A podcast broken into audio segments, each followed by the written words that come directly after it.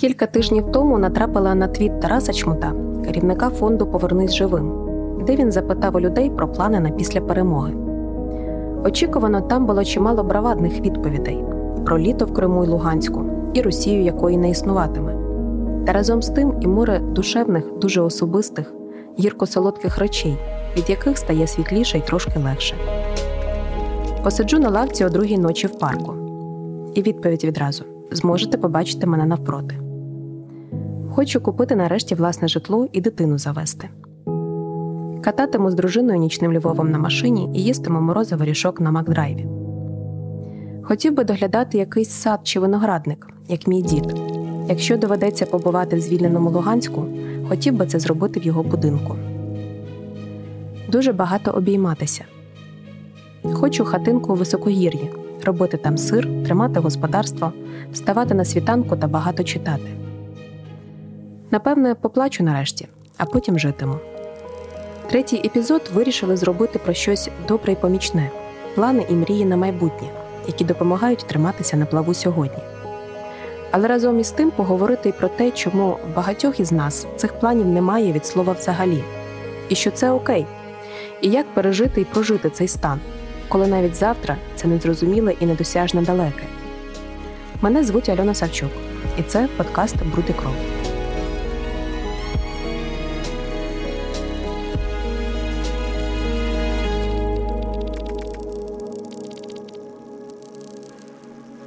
Привіт, це Маргарита Тулуб, і я дуже довго думала, що ж такого особливого я зроблю, коли дізнаюся, що Україна перемогла.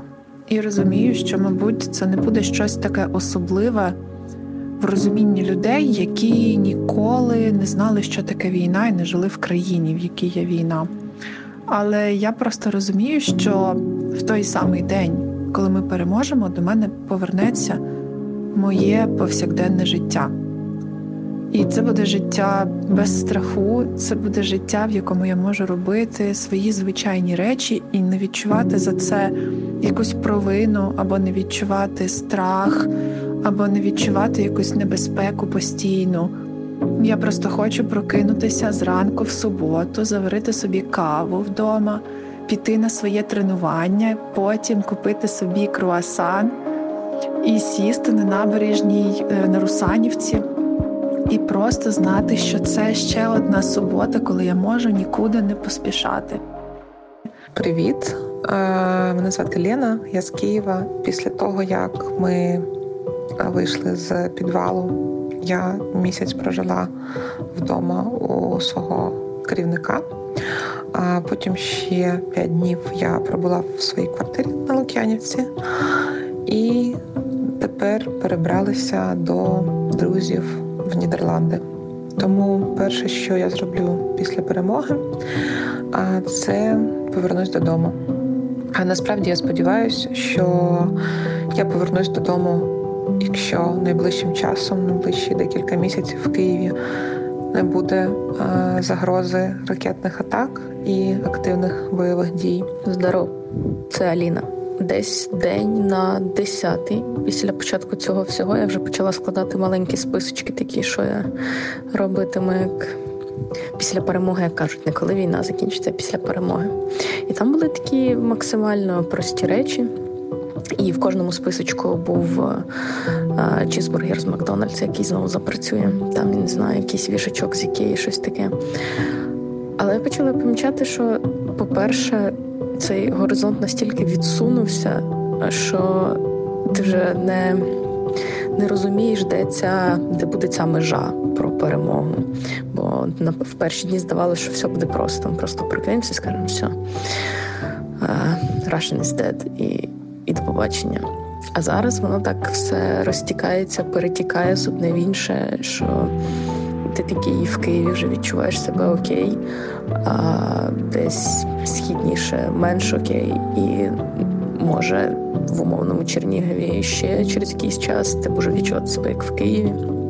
Це дуже таке нерівномірне відчуття. Насправді ця відносність безпеки цікава штука. Хтось так і не виїжджав зі своїх обстрілюваних міст, хтось навіть більш-менш свідомо залишився пережити окупацію. А хтось виїхав за кордон ще 24 лютого. Універсальної шкали виміру, відповідно до якої люди прийняли те чи інше рішення, не існує. Це не питання самозбереження чи самопожертви, сміливості або страху. Просто мозок у всіх працює по-різному і реагує на різне, і викликає різні реакції.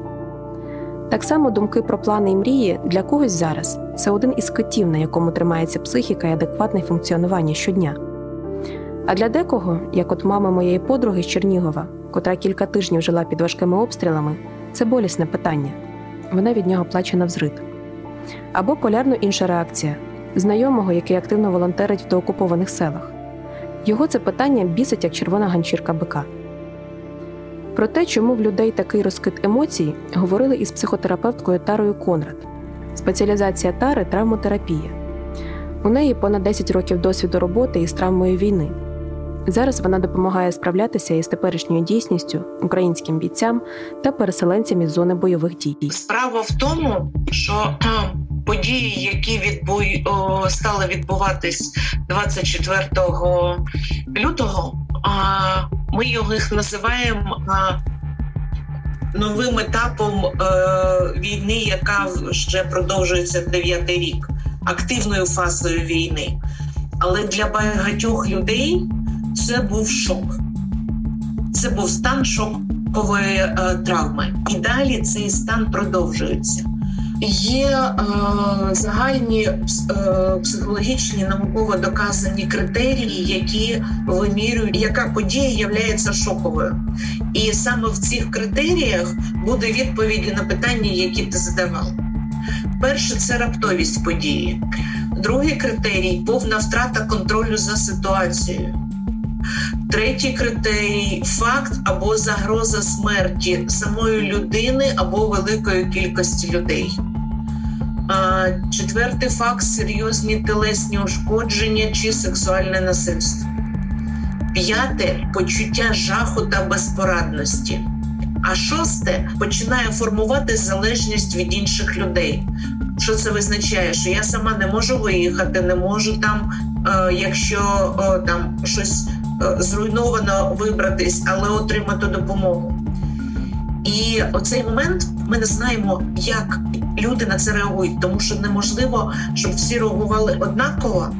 Ре, реакція залежить від досвіду, е, від е, є такий термін психологічної прив'язаності, від опор, від фізичного стану е, зараз, від освіти, від типу нервової системи, і все це вкупі нам дає дуже багату кількість реакцій. Друге, дивись, оця оцей критерій, раптовість, повна втрата контролю ситуації. Вона у нашій свідомості в шоковій ситуації повністю розриває лінію часу. Повністю. І вихід е, психіки шокового стану є відновлення лінії часу. І теж це відбувається по-різному, наскільки людина в безпечному стані, е, і становищі, і місці, наскільки біля неї багато людей, які її підтримують, наскільки е, багато в її житті залежить від інших людей.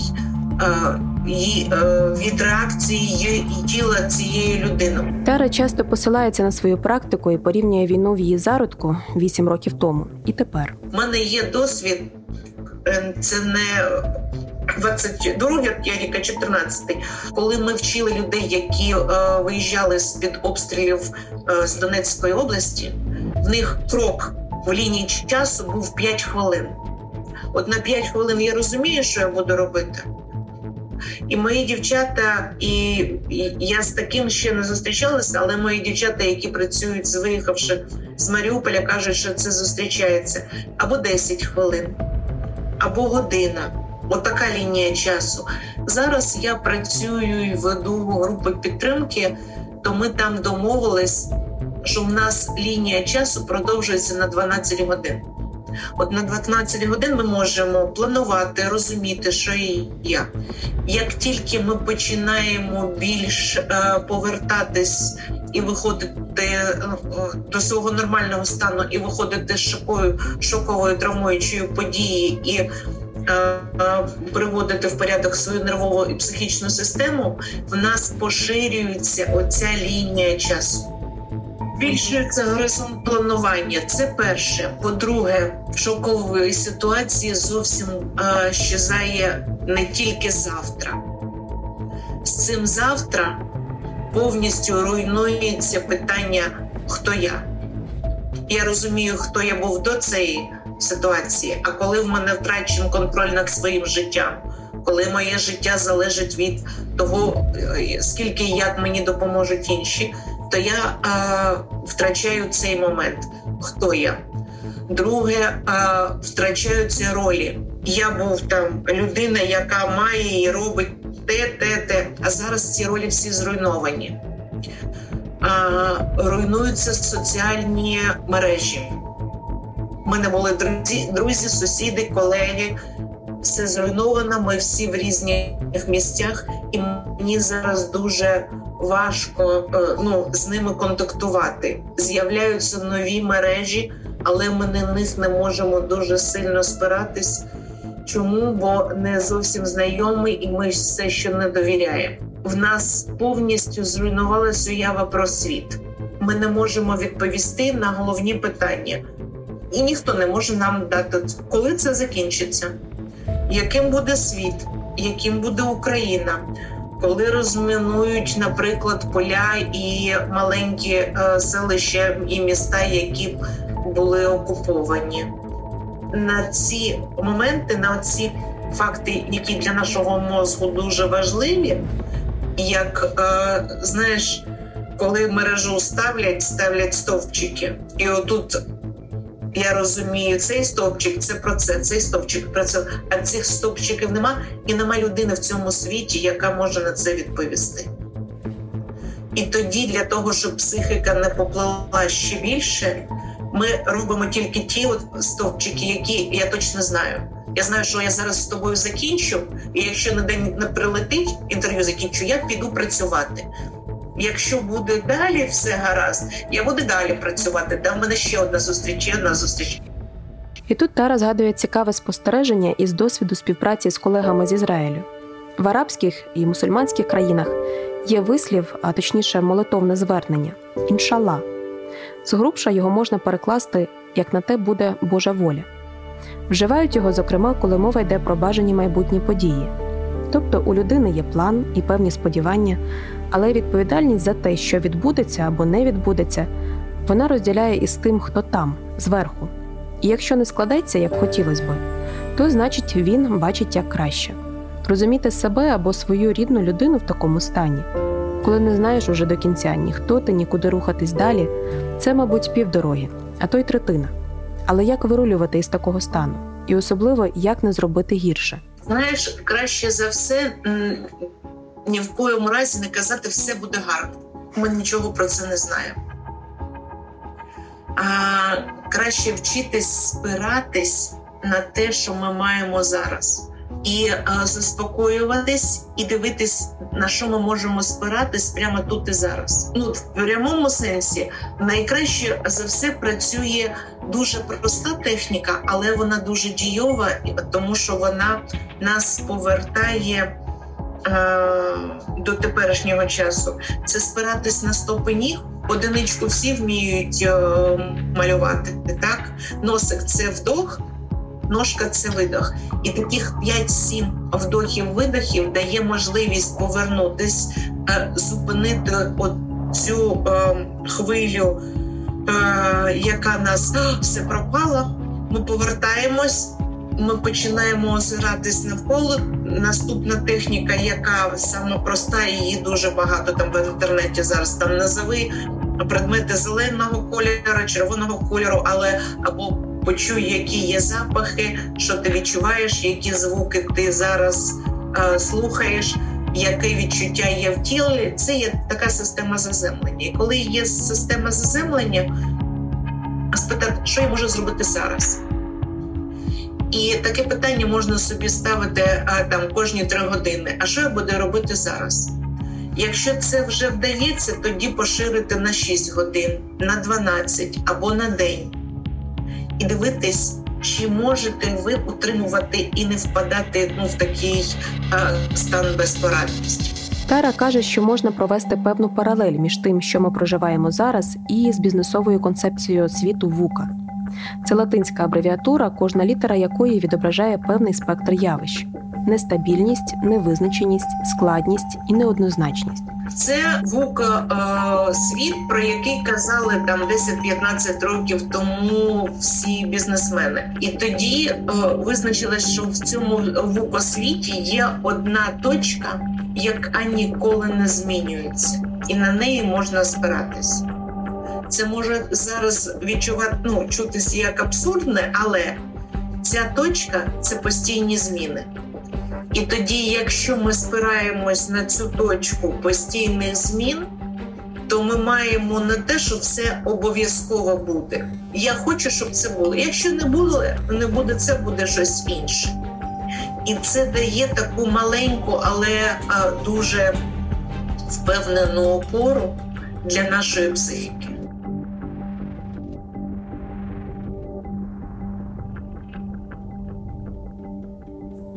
Довго думав над планами на після перемоги, але зрозумів таку річ, е, що ця лінія, яку ми називатимемо перемога, для мене вона не буде чіткою. Е, для мене вона буде розмитою, так як світлої і повної перемоги я в цьому не буду бачити. Ми, як людство, вже програємо. Тому що ведемо війни. І у цій війні, як і в будь-якій іншій, переможців не буде.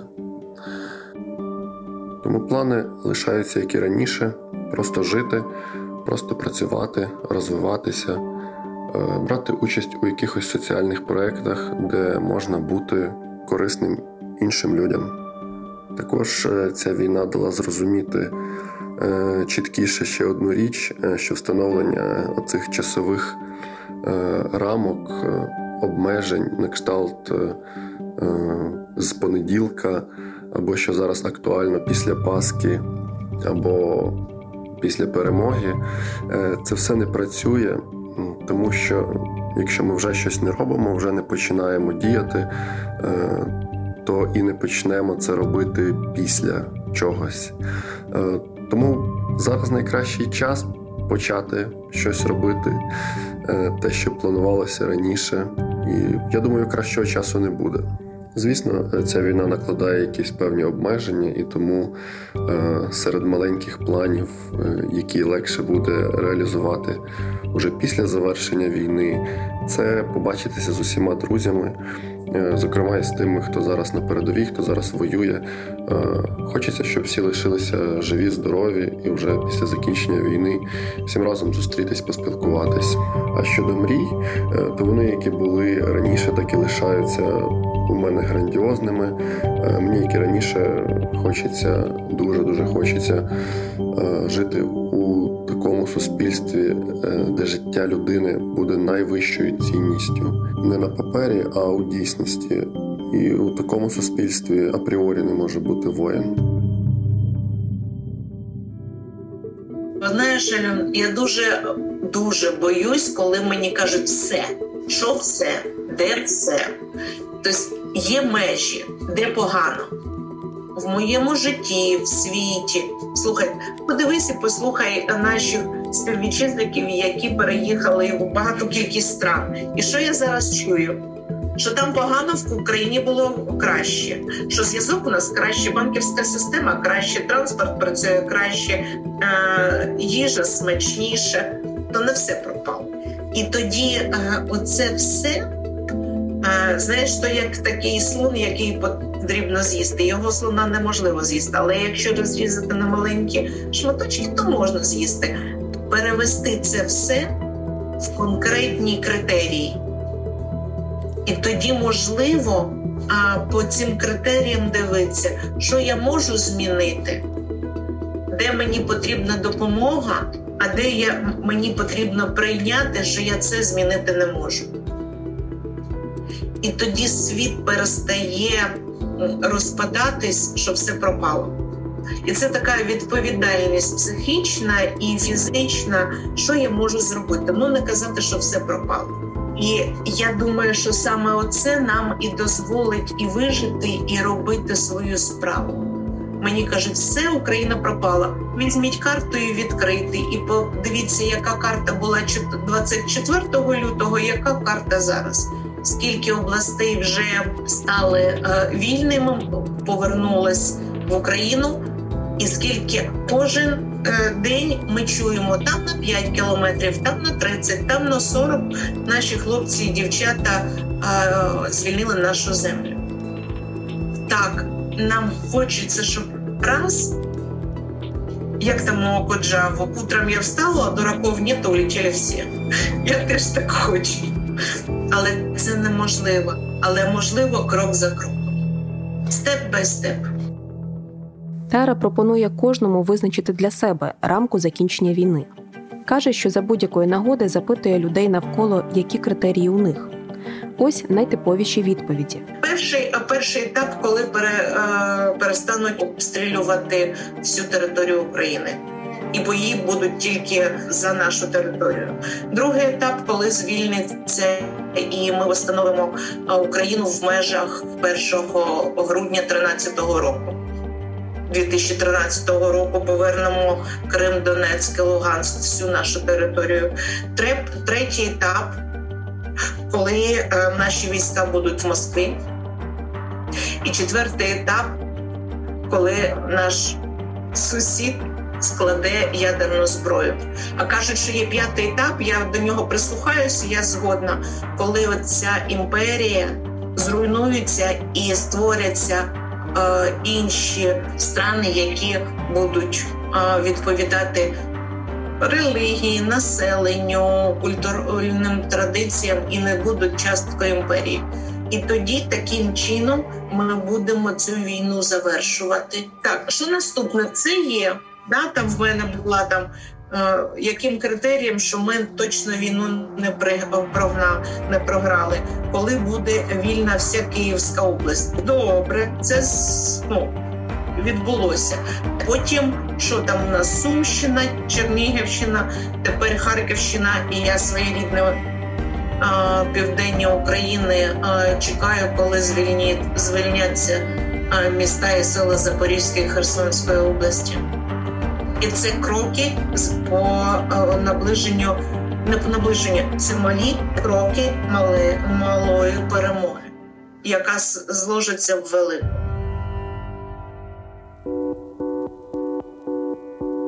Перше, що я зроблю вдома, піду в ікею або е, в якийсь красивий магазин і куплю гарні баночки, скляночки для круп, борошна, кави, чаю. Тому що коли я їхала з квартири е, в перші дні війни, я винесла з квартири всі продукти, всі вони були е, в різних гарних банках, і це все розібрали сусіди, тому мені треба купити нові.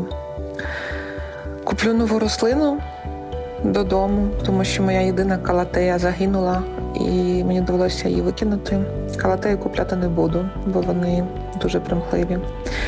І заведу собаку. Насправді я дуже давно хотіла собаку, і цілий місяць я прожила Е, поряд з е, дуже класним псом. У е, мене є кіт, тому в мене є вимоги до собаки. Це має бути цуценя будь-якої породи, але цуценя, щоб коту було простіше до нього звикнути. Я думаю, що це буде не складно. Не складно буде знайти цуцика після війни. А потім я хочу зустрітися з усіма друзями з усіма, хто повернеться в Україну, е, з'їздити в Бурпінь до подруги, яка має повернутися в свою квартиру. Дуже хочу з'їздити в літній Харків, тому що в Харкові я була лише взимку. Дуже хочу Франик до друзів і обов'язково Карпати. І дуже хочу в Одесу. А ще мені дуже треба купити машину. Я хотіла машину понад 10 років, але відмовляла себе, тому що спочатку це було не на часі, потім в Києві ставало все більше заторів. А тепер я хочу відновити свої навички водіння і купити машину. Бо якщо мене буде собака, і я буду подорожувати Україною, то в машині з собакою і котом це буде робити набагато зручніше. І, мабуть, і ще одну важливу річ, яку я зроблю, я обов'язково повернуся в Чернігів до всіх своїх рідних і друзів, і я просто буду їх всіх обіймати. Е, це, мабуть, найважливіше. А моя мама сказала, що після перемоги вона обов'язково собі купить велосипед, тому що вона дуже про це мріяла, виявляється. І тому що вона хоче їздити на роботу на велосипеді. Те, що я з великих планів собі запланувала, в принципі, вже можна робити зараз. Це треба треба пройти курси водіння і ще раз. І бажано такого максимально екстремального, щоб можна було я не знаю, їздити по болотам на внедорожнику. А з маленького, все, що все, що відклала з маленького, потроху я все це починаю робити, тому що якось е, нормальне життя починає потрошку повертатися в деякі місця. Напевно, означником того, що все більш-менш окей, буде той факт, що я знову житиму в своєму житлі постійно, а не набігами, як татаро-монгольський іго. Прибігла, поприбиралася, попрацювала, спакувалася, знову побігла. І я житиму тут, як раніше зі своїм малим водитиму його сюди, в Києві, в садочок. Ми їздитимо в садочок на а, трамваї кожен раз на різному, тому що у нас тут ходить два трамваї. Він страшенно любить сьогодні їздити на звичайному червоному, а завтра на святкому синьому. Це це мій найбільший, найбільший, найбільший план. Нарешті жити в в своєму звичному житлі зі своєю звичною компанією.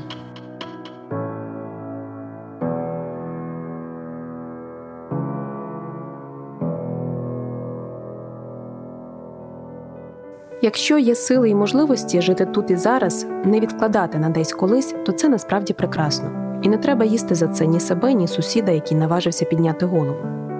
Багатьом допомагає почати з дуже базових побутових штук вішачок з ікея, сковорідка з розетки або манікюр. Знаєш, в мене таке питання: скажи: а якщо я вип'ю фіалжанку кави зі своєю знайомою або подругою, і ми придумаємо, що ще чи можемо в цей час допомогти або біженцям, або нашим хлопцям і дівчатам, які на війні, то чим це багато?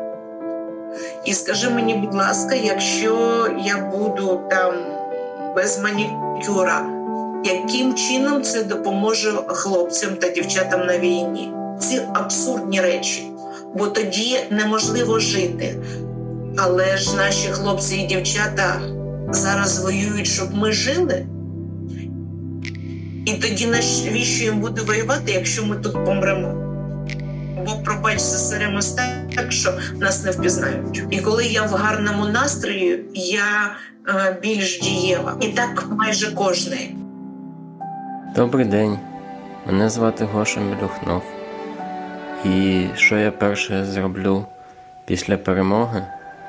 Це одразу поїду до Києва, до свого брата, його дружини, його родини, і нарешті з ними побачуся.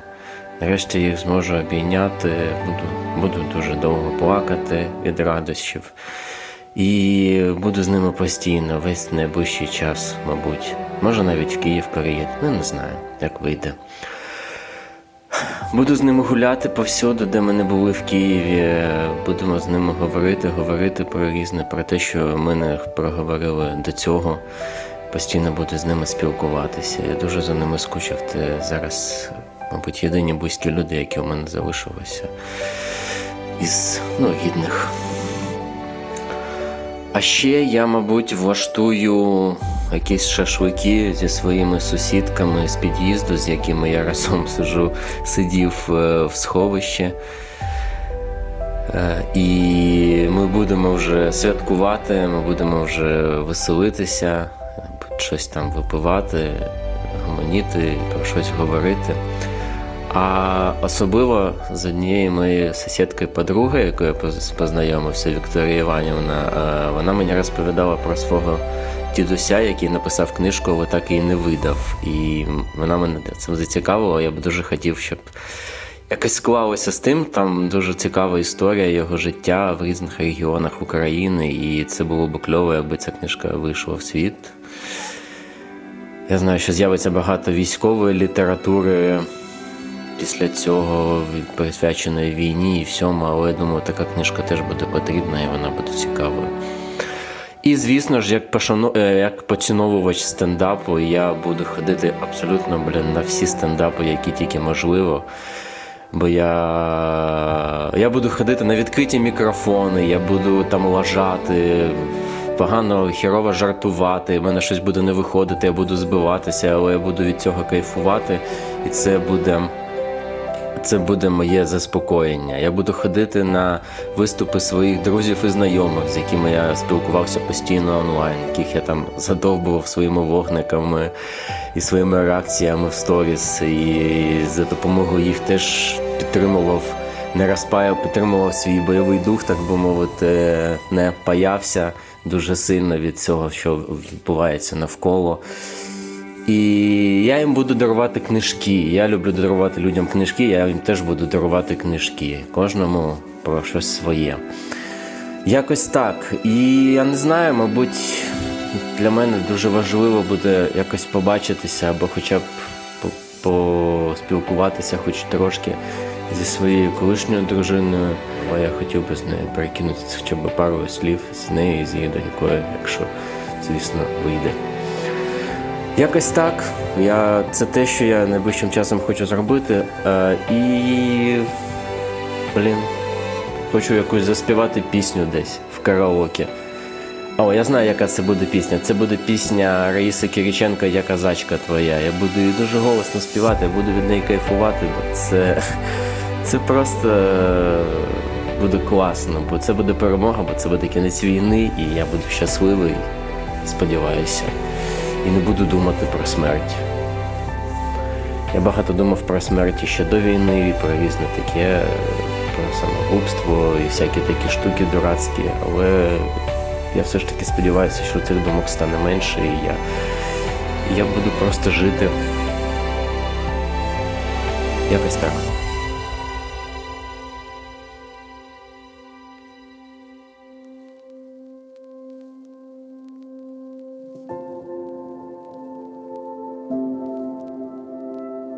Ключові речі, які були в цьому епізоді, і котрі хотіла би ще раз проговорити для нас усіх. Планувати і мріяти про маленькі штуки і грандіозні речі навіть у найтемніші часи це чудово. Не мати сили і віри у це теж окей. Пити каву з молоком, купити нову футболку або постригтися не гріх. Від цього людям на передовій в Маріуполі чи Херсоні гірше не стане. Як і краще не стане, якщо ви будете їсти за це себе або ближнього свого. Головне після цього взяти себе в руки і робити свій кусок роботи, який допомагає країні і нашим співгромадянам дати відпір неадекватним сусідам. У наступному епізоді поговоримо про війну і дітей. Своїх у мене немає, проте є у кількох дуже близьких друзів. І спостерігаючи за ними третій місяць, розумію, наскільки це безмежна відповідальність і складне завдання спробувати вберегти свою дитину від війни. І тут вже традиційно запрошую поділитися своїм досвідом. Відправити аудіоповідомлення ви можете через бот Бруд і кров у телеграмі. Посилання на нього також залишимо в описі до подкасту. І будемо щиро раді кожному з них. Це подкаст Бруд і кров та його авторка Альона Савчук. Подкаст створений відкритою студією подкастів Айзон Медіа за підтримки програми Civil Society Cooperation Міністерства закордонних справ Німеччини разом із Європейським університетом Віадріна у Франкфурті на Одері та фондом Ізоляція.